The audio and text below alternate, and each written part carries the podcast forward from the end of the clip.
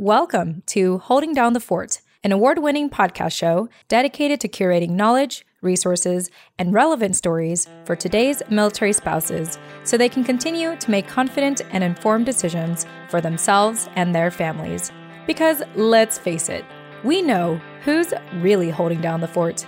I'm Jen Amos, a Gold Star daughter, veteran spouse, and your host for Holding Down the Fort by US Vet Wealth. Let's get started.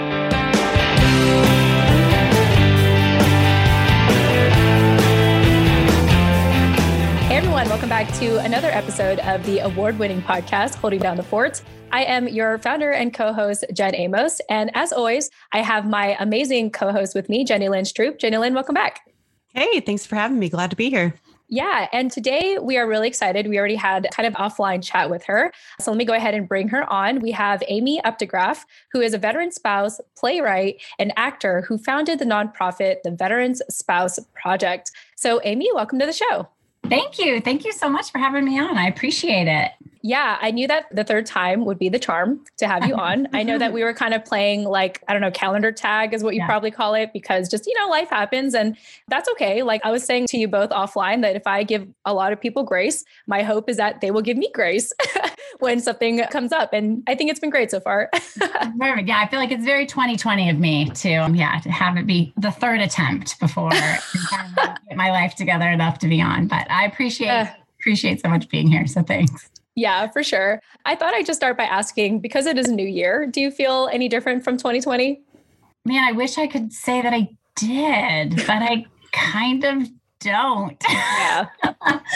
um I mean, I feel hopeful that 2021, I think, is going to head in the right direction. We're going to be able to kind of get back to doing the things that we love in our life. Like, I'm a theater artist, so mm-hmm. I'm desperately hoping that we can open some doors to some art and some live theater again. So, I'm hopeful for that. I'm hopeful that maybe by the summer into the fall, we'll kind of, man, by next school year, maybe all of my children will go to school every single day. yeah. that Truth. would be swell. Yeah. Yeah, for sure. I think it's important to be hopeful. Like sometimes, if that's all we have, it's a good thing to have. If that's the last thing we have, it's better to be hopeful than to feel hopeless, right? And so, you know, let's talk about this for a little bit. So, prior to pandemic times, tell us what the Veteran Spouse Project looked like. And then we'll get into like how it obviously changed. But let's start there pre pandemic. Okay, perfect. Well, ironically, we were in the middle of reading of the play and an in person expressive arts workshop for military spouses in Leesville, Louisiana, outside of Fort mm. Polk, when everything in the middle of March just like started shutting down. And so we mm-hmm. even had to kind of like scrap the last day of our workshop. And I'm sure you all remember, like, everyone was kind of just in like panic mode a little. Yeah. So we had been able to do the reading there, which we were thankful for, but even you know, cut into some of our programming. But up until then, we do a a theatrical production of a play called I Will Wait that we tour around the country. We've performed it in three different locations so far. And we couple that with expressive arts workshops for military and veteran spouses, where we just kind of create a safe place for spouses to share their feelings, their stories, how they actually feel about being a part of the military community. And so that's kind of our overall umbrella of our mission. We also record interviews with spouses mm-hmm. to be able to archive their stories as well, especially some of our older generations and those stories that we find so moving and impactful. Mm-hmm. I really like that you use expressive arts as kind of a form of therapy for mm-hmm. military spouses and veteran spouses as well. And, you know, not everyone like Jenny Lynn and I can do talk therapy. You know, like Jenny Lynn and I, like, we're all about it. We're like, I have a couples counselor and I have a therapist, you know, like that's where I'm at in my life right now. And I mm-hmm. love it. I love just talking. But some people may not be able to do that as well. And so they have to find another outlet for therapy. And so tell me a little bit about you know, what compelled you to start the Veteran Spouse Project? Yeah, absolutely. So during my husband's fourth deployment, I just had a really hard time. We had had a fourth baby on his third mm. deployment, and then he left soon after again on the fourth. And I just, I was having a hard time. So I was in therapy yeah. too. I'm a huge proponent of therapy. I love all the therapy. I was in therapy too. And, you know, typical, you know, like journaling and kind of writing that stuff down. And mm because I have a theater degree, I've been an actor, I was like, you know what? I'm just going to put it in a play. Like my brain thinks in dialogue. I think in scenes and mm. and the way people interact that way. So I just kind of decided I was going to write this play, and I, I wrote it with a friend of mine, and I started to interview spouses across generations, and the stories that just came out of these spouses was incredible. Mm-hmm. They just were incredible. So as we started to write the play and workshop the play and, and do the play, I realized that was total, totally therapeutic for me. Mm. Um, it was a cathartic release. And really, I say this a lot writing the play for me healed me mm. in a lot of mm. ways. So, as the play started to kind of gain traction and people seemed to be really be reacting to it, we decided to add the expressive arts workshops for spouses. I find in the military community, you know, people love a 5K, they love a WOD, they love to just do their, right. which I totally respect that is not my jam though. mm-hmm. um, I, you know, yeah, I respect that people love it. That's not the way I necessarily want to like work out my frustration. So mm-hmm. we kind of created this space for spouses who might be more inclined to express themselves through some type of art form. And it's not, you don't have to be a beautiful artist, you know, it's kind of, we just put all different art supplies out there and allow them to use different art modalities to share their stories. Some spouses will come and paint or watercolor or mosaic or journal or ride or uh, you know it's kind of just a way to share their stories through art. Yeah, I was going to ask you more about the examples of what do expressive arts look like because in my mind, you know, my lack of knowledge when it comes to art is yeah, maybe some form of acting or what have you, but you know, you already mentioned some examples like murals and painting and what have you. Are there any other, you know, forms of expressive art that you also, you know, share with these spouses? Well, like I just offered a class called Heart to Script where we talked about like taking your spouse story. And because in the play I Will Wait, there's five monologues that kind of anchor the play. I talked in this class about you're telling your spouse's story and ending up with a monologue. So, what mm-hmm. does that look like, and how do we shape that? And so, that was really geared for spouses who feel kind of driven to writing and the written word. And then Wendy Caldwell is our, she's actually our expressive arts director. She facilitates almost all the expressive arts workshops. Mm. Um, so she just offers a beautiful variety. You know, you come into her, she's had to do everything online this year, obviously, because of COVID. Right. And made that transition really well. But in person, you know, she just comes in and there's typically a theme like, what fills your cup or what anchors you. And she just kind of talks through there's usually you know some meditation involved and then just this open art supply. And she just kind of encourages you to dig into you know like what anchors you in the hard times of this life? What are your touchstones? And then you use all the art supplies to kind of create a piece that then you share with everyone else. And, you know, it's really, we've just seen it be really, really powerful for mm-hmm. spouses to be able to put their emotions and thoughts out into mm-hmm. the world. And we all know that that can be therapeutic. So, yeah, I think that's really incredible. I do have a question, but I want to check in with Jenny Lynn first if there's anything you want to add. Oh man, she's just speaking my language. Like, I love to hear that things like this are available for spouses. I got to do an expressive art things this summer here in San Diego. And other than my own personal writing, it was the first time I'd kind of done one of those guided workshops. Here's all the supplies, use whatever you want, make a mess. And it mm-hmm. felt so good. And then we had a written piece on the back end of that where we kind of wrote about like what drove us to create the piece that we created. And, and the theme of ours was, around our experience as a spouse with mental health of our active duty service members mm. specifically ptsd and or suicidal ideations and so i mean it was a really very mm. powerful piece and just really like fun feels like the wrong word to talk about with that kind of topic and also like the place we went, there was a whole room where you literally like could throw paint and nobody, mm. and it was fun and it was very cathartic. And now the piece that I did hangs in our den. And my husband's like, that's beautiful. And I'm like, okay, thanks. Awkward and yeah. fun. But no, so I love hearing that these are things you offer to spouses because I think you're right. Like outside of the exercise world, there's not like a focus on like how you cope with all of the things that are on your plate. Mm-hmm. Well, and we speak a lot about there was a recent study that came out that talked about within the military, the spouse's mental health. If the spouse's mental health is stable, it's like the cornerstone of the military family. Mm-hmm. So we kind of believe that if the spouse is able to take care of him or herself and make sure that they are doing those things, you know, whatever that is for mm-hmm. them, help create a healthy, stable place for them mentally, then they can be there to support their service member in whatever ways. Mm-hmm. And when the spouse doesn't have that, when that's not the cornerstone, it's oftentimes when we see things really, really fall apart. So, you know, we believe in taking care of the spouse is is taking care of the soldier as well. Mm-hmm. Mm-hmm. Oh, I completely agree with that. that I that that foundation, I think that is at least in my family has been very true. Mm-hmm. Mm-hmm. Yeah, for sure. Um, I love that. I wrote that down. Taking care of the spouse is taking care of the soldier. And you said something else powerful too, like the spouse's mental health. When it's stable, it's really like the cornerstone of the military family. I love that so much because it's like, yeah, like duh, like you know, y'all coming home to us, you know, right. like we got to be stable. So and, I just, you know, yeah. I think sometimes we feel guilty, even like we don't ever want to take away from. Mm their service and what they're doing um, because obviously that's where the focus needs to be but i know in the case of my husband when he would be downrange and deployed, I mean, that's where his focus was all the mm. time. Mm-hmm. And mm-hmm. he was kind of always like, well, yeah, you got it. Like, you got it. And I was like, oh, oh, okay, sure, I got it. Um, You're like, no, I don't. no. Uh, so, yeah, I think it's just a way to kind of bring emphasis to that. Like, a healthy, supported family can in turn support their soldier. Yeah, absolutely. It's like how they say like happy wife, happy life, well, happy family, happy soldier. Yeah. I think that's what I'm gonna put. It doesn't rhyme, but you know, same thing.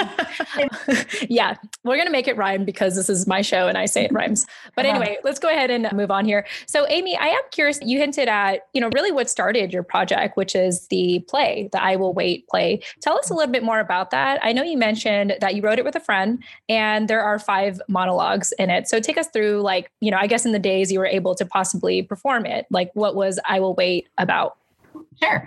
So I will wait is the tagline for it is for everyone gone, someone waits. And the mm. idea behind it is wow. um, is that as I interviewed, you know, spouses from World War II and Korea and those places, I realized that really although so much is different, so much is the same. Those mm. universal feelings are the same. The fear, the frustration, the longing, the love, like it's it's universal. So we decided to write this play that starts in World War II and it starts in World War II and it goes to Korea and Vietnam and Desert Storm and the current war. And it kind of hits on those themes that are throughout, I believe, kind of every spouse story. Mm-hmm. And it's woven together with original music. There's five original songs. There's a rock band that plays and sing all the music. So it's not a musical and the actors are not singing. It's a play with original music. And each of the music is kind of written to that era as well. So it's a fully realized production. We tour with about nine actors and five musicians. And wow. then typically in the past have supplemented the ensemble from wherever we are locally. And it ends up being between 25 and 30 people in the cast. So it's a fairly large undertaking. But I will say we're very proud of the impact it has on the people that see it. And I think for me, you know, I believe that the American public in general wants to support its military. I feel, at least from my perspective, that they want to support, but they don't know how. Mm-hmm. And oftentimes, the military, we tend to kind of circle our wagons and mm-hmm. take care of ourselves, which is great and wonderful. And I wouldn't mm-hmm. trade my military spouse community for anything in the world but it creates a break between this huge civilian population and us. And so, what I believe the play does, and of course, I'm biased, I believe theater does this all. Um, yeah. Is that it builds that bridge. You know, I say, well, just come and see this play. And mm-hmm. it's going to give you a deeper understanding of what military families walk through. And I think because it's generational, it allows people to say, like, oh, well, yeah, my Aunt Sally, you know, my uncle Tim was in Vietnam. I hadn't really thought about that before, or I hadn't thought, mm-hmm. and it kind of helps connect everybody back to the idea of service in the military. So, yeah, I love that. I'm curious to know the response you have received from civilians who watch your play or who have watched your play. So, you know, it's in the words of Jenny, I hate to use the word fun, but it is kind of fun to see because oftentimes they're very moved and it's very emotional. So I hate to be like, oh, well, that's fun. But, like, yes. but it, it is fun sometimes to see that oftentimes they walk out and are just a little like dumbstruck and a little mm-hmm. overwhelmed at some of the stories that come out of it. And I think it was important for me. The play is very, very authentic and raw and honest. Mm-hmm. And, you know, it talks about the pride we feel in our country, the pride we feel in our service members, but it talks also a lot about the anger we feel having to often do things by ourselves, the frustration, the idea that we often come in second, you know, solo parenting. And, you know, each war kind of addresses, each scene kind of addresses its own issues within those war. And so I think it also allows civilians to step back and be like, oh, I hadn't thought about that. I hadn't thought about the fact that you can't really have a sustainable career because you move every two years. I thought you just didn't want to work. And I'm like, mm. no, that, uh, what? Really yeah. It's hard to work when you move every two years and you have four kids and a husband who's gone, you know, five yeah. months years.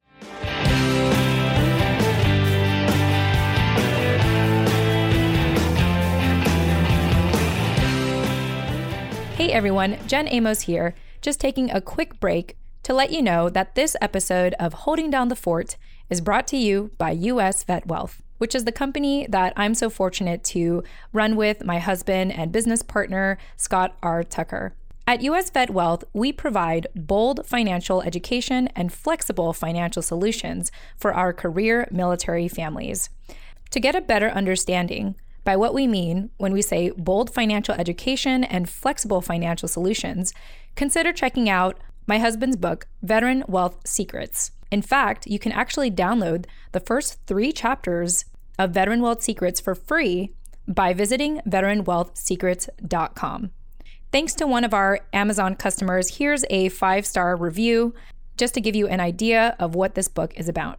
Veteran Wealth Secrets provides a perspective that I do not believe I'll ever encounter elsewhere in my own transition. Scott's done a fantastic job of making me rethink what my post military life has to look like. If you are transitioning in the next few years, you should read this book. I doubt you'll find the viewpoint he provides elsewhere. So, thank you to one of our verified customers for actually purchasing this book on Amazon. Once again, you can download the first three chapters of the book at veteranwealthsecrets.com to see if you like our philosophies and if our company is the right company for you to talk about your money. So, something else to note about the book my husband brings to the forefront of his discussion in the book what the military and most veteran financial advisors usually gloss over as they focus on military retirement plans, which is this. The moment that you leave the military is the biggest opportunity of your lifetime, and you're going to need money for it. I like sharing this resource on our show because it's really not just for veterans and it's not just for our service members, but really for military spouses who manage the personal finances of the family. So, once again, you can download the first three chapters of Veteran Wealth Secrets today by visiting veteranwealthsecrets.com. All right, let's get back into the episode.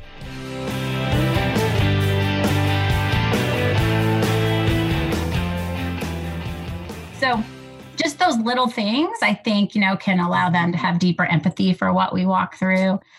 No, so I, I think it hits its mark there. And they are we did make it. It's very emotional. I mean it just yeah. is we, we did it on purpose to deliberately be like hey yeah you should feel what this feels like. You know mm-hmm. the ripple effects of war are vast. And as the american public who elects the people who send our people to war you should understand that the ripple effects go on and they don't just impact the service member they impact anyone who loves them yeah um, and so the play speaks to that yeah, I think that's so powerful. That, you know, and how you both were kind of saying, like, oh, it's fun when, you know, something that shouldn't be fun is fun. I have a friend who, you know, she's a young film producer and she was telling me kind of a similar situation where, you know, her her movie, her short film was intended to make you cry, you know, it was just meant to touch your heart and stuff like that. And she would tell me, she's like, Oh yeah, I always got a kick out of it when like people started crying when I heard sniffles in the theater. and I was like, I was like, Yeah, I guess you should be proud of that. Like obviously that means you sent like a strong message, but like it's like a complicated response. But obviously you should be proud mm-hmm. because you were able to relay that message. Like they were able to connect with that and have a deeper empathy for, you know, whoever that story represents. And so mm-hmm. it sounds like you were able to accomplish that with I Will Wait. Yeah, I mean, we've really tried. And it's been interesting as we market it, how many people, as I tell about it, say, Oh, I'm going to tell my friend Sally, she's a military spouse. She'll want to see it. And I always respond with, Well, absolutely bring Sally. She'll want to see it. But Sally knows it because Sally mm-hmm. loves it. So really, you should come and see it. there you go. That's who needs to know the story you know so again it's just a way to hopefully help build that bridge and open some lines of communication yeah um, absolutely i want to go ahead and shift gears but before i do jenny lynn any thoughts well, she kind of answered my question was going to be, you know, uh, who's your target market? And it sounds like it's really civilians. And that is just good on you. Like, that is just something I could really get behind. Jen and I have talked on here before about, you know, I'm a writer and that's really kind of what I write about my life as a military spouse. And sure, it's intended to touch the hearts and minds of the people like me who live this life, but it's really meant to show universal, like, mm-hmm. hey, this is my life as a military spouse, and this lesson applies everywhere else, and really try and bridge that divide. Because as a military spouse, we really are that bridge. Like, I'm not wearing right. a uniform. However, comma, I also have a military ID. So there's mm-hmm. this like duality of like we live one foot in both worlds. And I think mm. it really goes a long way to be able to share that story. I love that. I've actually never thought of it that way, but I love that, Jenny. I love the idea of you're right. I mean, for all practical purposes, we are civilians. I mean, right? But we're mm-hmm. not.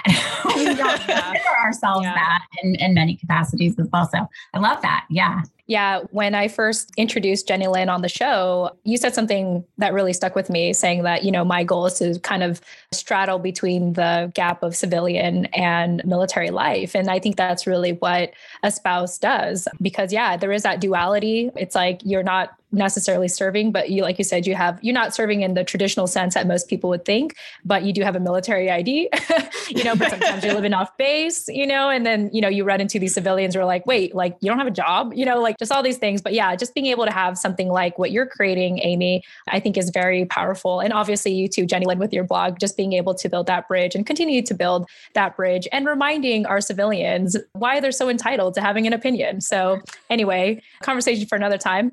So let's go ahead and so folks. yeah, yeah. Oh, yeah. Especially this year, it's been kind of interesting. But anyway, I'm going to move on. Let me see here. What was I going to get to? Okay, so Amy, let's go ahead and fast forward to live today. And I kind of want to actually start by asking you, as a playwright and actress, how have you been able to juggle those, like your career, with being a military spouse? Well, that's the million dollar question, isn't it? It's a challenge, my friend. You know, the theater is like any occupation where mm-hmm. really it's just built around community. And mm. so oftentimes by the time we would move to a place and I would figure out, okay, what's the scene and where would I want to work and how would this work?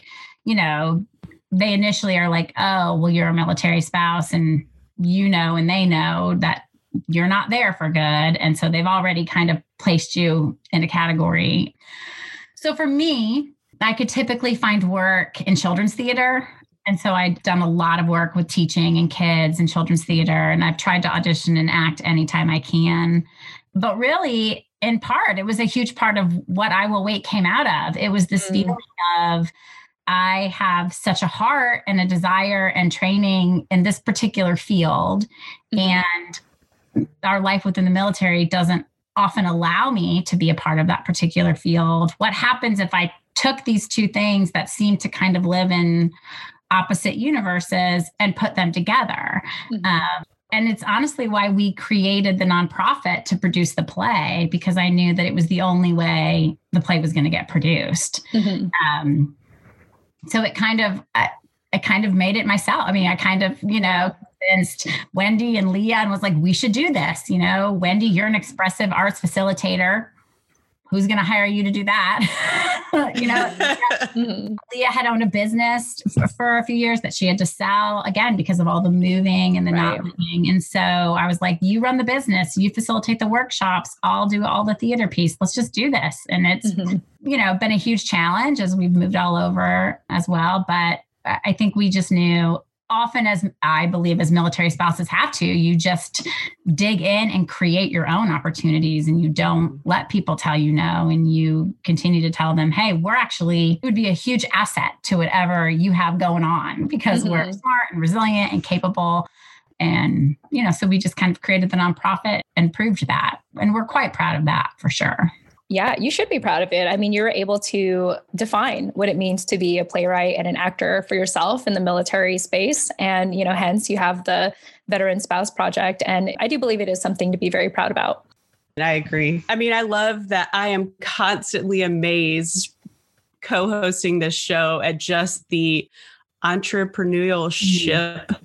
of the people that we meet because I don't have an entrepreneurial bone in my body and I hear all, all these military spouses doing all of these awesome things, and I'm just constantly like in awe and just really proud of the group of people that I get to be a part of. You know, I'm not going to start my own business, but the military has defined now what I do for work and it's been really fulfilling. And so I love that you were able to bring the two together to be fulfilling for you. Mm-hmm. I think that's awesome.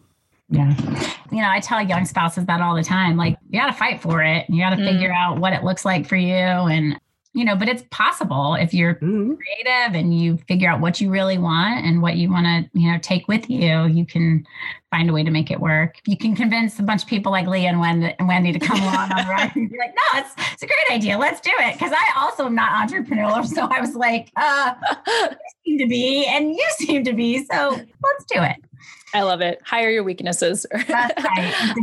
yeah. And, you know, part of why, you know, Jenny Lynn shared like why she loved, you know, every interview we do on the show really inspires her. Like every interview I do too, it, it really inspires me to be reminded why I was the kind of person in my adult life who couldn't just like hold like one project. Like I had to have multiple projects. I needed to feel, and I was very decisive about my types of friends. And I would have an expansive network because, you know, having been a military child, child moving every two to three years, like you get smarter about like the type of people you surround yourself mm-hmm. with. And also you get more decisive of what you want. You know, you don't wait for permission anymore because it's like, I can't wait for another PCS, you know, before I decide to do something. Like I need to do it now. And so just hearing how much you've been able to do for yourself with four kids and four plus deployments i'm sure at this point it's like it's just astounding and you know you should give yourself a, a pat on the back for that Oh, thank you. I appreciate that. And I love to hear you say that about growing up as a military kid mm-hmm. because I do see that in my own kids. Mm-hmm. I have mm-hmm.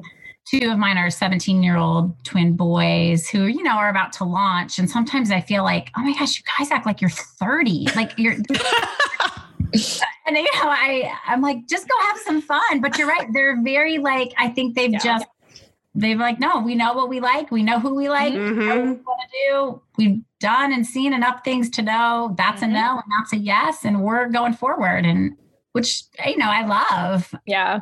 I think it's very true. There's a resiliency that the kids are able to develop at a very young age. They know that at least for me I learned very early on that you can't wait for permission. You know, you got to ask for forgiveness, not permission is kind of what you learn at an early stage and a lot of times when you mess up you're like okay, that didn't work. Let's try something else. You know, like you start to just kind of allow yourself to fail forward and just be okay mm-hmm. with it, you know, mm-hmm. because life is short and where you live, you may not be there for so long. So, yeah, it's that decisiveness that I find is the advantage to let's say my friends who've like lived in one place like all their lives. You know not to say that's bad because one thing i do envy about my friends that have that life is you know they have like family and friends where they could just like barge into their houses whenever they want. Like i don't have that. Like i have to actively build that every time i'm somewhere new you know? And so this is not knocking on them. However i am saying part of my advantage is you know being able to be decisive. Like when my friends are like oh i don't like so and so and i was like well why don't you just stop hanging out with them. And like they can't because they've known them for like ever. And I'm just like, man, if you were in the military life,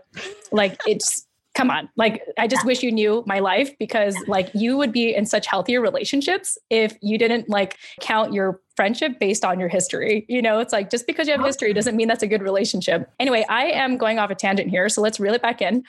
So, Amy, tell us I do know in our notes here that you are planning on launching three new virtual programs for the Veteran Spouse Project. So, can you tell us about that? Right. So, COVID, good old COVID. um, when you produce a play, COVID it just not has not been so great. So anyway, we actually did an online reading of the play back in May, and we had 11,000 viewers, which we were very proud of. So we are looking now to do a video production of the play this year that we would be able to take to military installations and just around the country and be able to show that and view that in a way that would just be less expensive, easier to travel, depending on what happens with COVID, able to do it potentially. Um, so that's something we're excited about. That's kind of where where I will wait is headed until we can bring live theater back, which I'm hoping is going to be sooner rather than later.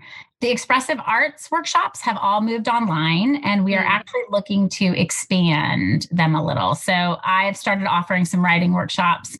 We're looking to bring in, you know, some yoga teachers, some meditation teachings. Wendy still will do the expressive arts, kind of just expand our offerings. And because it can all be done virtually now, and because so much of what we do will be online, going into this year we can you know have the teacher be in new york and we can offer it you know in different locations which feels really great and then the last thing we're looking to do is we launched stories we tell right as covid hit so stories we tell is the idea of going into some of our retirement communities some of those places and just asking some of those older veteran spouses to share their stories and documenting some of their life experiences and just really kind of curate an archive of stories that spouses can go in and you know when they're feeling like I can't do this another day you know you can kind of go and get a little hit and hear from mm-hmm. some of those people who, who have walked through some really really remarkable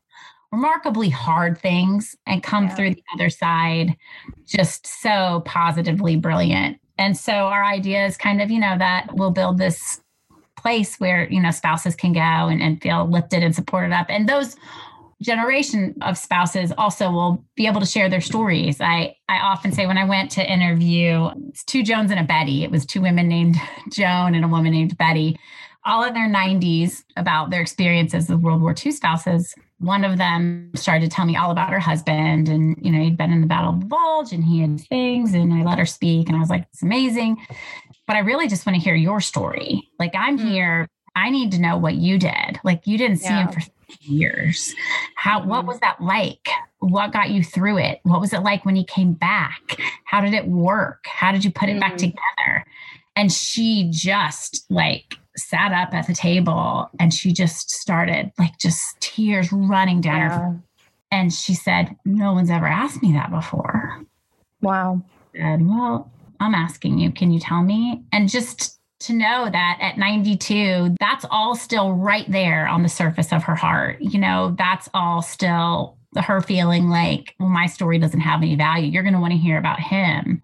Mm-hmm. And sure, we want to hear about him, but I personally want to hear from you because your story is my story. And so that's what we're hoping to accomplish with Stories We Tell is just that ability to create some mentorship within our military spouse community. I feel like we can gain so much from some of those spouses that have walked ahead of us. And they can gain a lot by feeling like we care and we need them and we want to hear how they got through it. So that's the third program. We're hoping to get the funding to be able to go into those communities and really hear and record and archive those stories. Yeah, wow, that is so powerful. Jenilyn, I don't know if you were like tearing up there, but I thought I would check in with you. you know me well. I totally was. And was glad she kept talking so that I wasn't crying and talking at the same time again.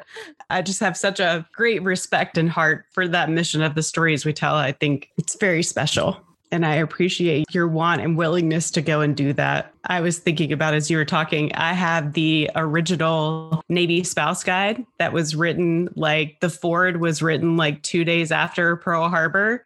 And the woman that wrote it was in Hawaii and talked about like the Ford is like, here we sit two day. And I'm like, and it's just, I mean, there are a lot of really funny things that now as a spouse and 2021 like to read and it's like you should always have crudités in your refrigerator. I'm like i don't even know what a crudité is. you know so there but there are so many things that transcend all the generations. That's just a great bonding and mentorship like you said and i've always i've been very fortunate in my spouse life to have great mentors and um, really do wish that for everyone in our our community because i think it makes or breaks your experience Absolutely. I feel that too. And I feel, you know, one of the World War II spouses I taught, I talked to a spoke about how Pearl Harbor happened and December 7th happened and their entire world changed. And I speak a lot about how for us 9 11 happened mm-hmm. and my husband was going to be out of the army and 9 11 okay. happened and it was like an immediate, I'm not getting out. And now I'm uh-huh. getting war and right and i was like okay yeah of course and just that like to be able to share that experience 70 years apart right that in a day in one day your mm-hmm. entire mm-hmm. life changes course by an event like that was just i mean it, it, changed who i was for sure and it changed how i looked at, at things so yep. yeah it's just proud of the work we're doing and you know just like everyone trying to figure out how to do it safely and smartly and make enough right. money and you know we're all in the same boat so yeah well you know overall, Amy, just, you know, thank you for contributing to our community the way that you're doing it and reminding all of us that our stories matter. Like there are stories beyond the service member and that's the family, the people that love them, as you said earlier. So thank you for, you know, doing that work. That kind of reminds me of I was doing, I was recently doing an interview where the host was like, so tell me about like your husband's service. And I like met him after his service. I was like, I was like, you can look him up. Like, this is my interview. I was like, I was like, I don't know.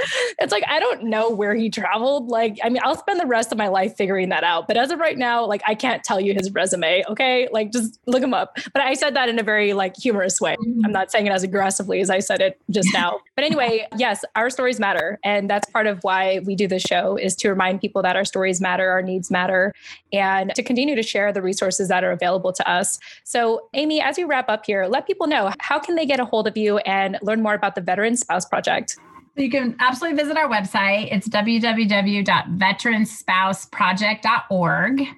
So that's the quickest, easiest way. We have also have a very active Facebook page. So you can find us there at the Veteran Spouse Project. I will wait. And so those are probably the best two ways to get in touch with us. And yeah, we're hoping to roll out a whole bunch of things into 2021. So perfect fingers crossed we all make it. Right? Let's see if we make this year. Uh, all right. So uh, much for having me on. I appreciate uh, you know anytime i can talk to the project and the play and the workshops and what we're doing just means so much to me. So i appreciate all of you who are you know creating opportunities to be able to you know share what we're doing and share what our work means to us. So thank you both. Yeah I mean, it's like you said, we're all in the same boat. We're all just trying to figure this out. And, you know, this podcasting is very therapeutic for me. So it's like we're all like helping each other here. I think it's a win win situation for everyone. All right. Well, with that said, we hope that today's episode gave you one more piece of knowledge, resource, or relevant story so you can continue to make confident and informed decisions for you and your family. We look forward to speaking with you in the next episode. Tune in next time.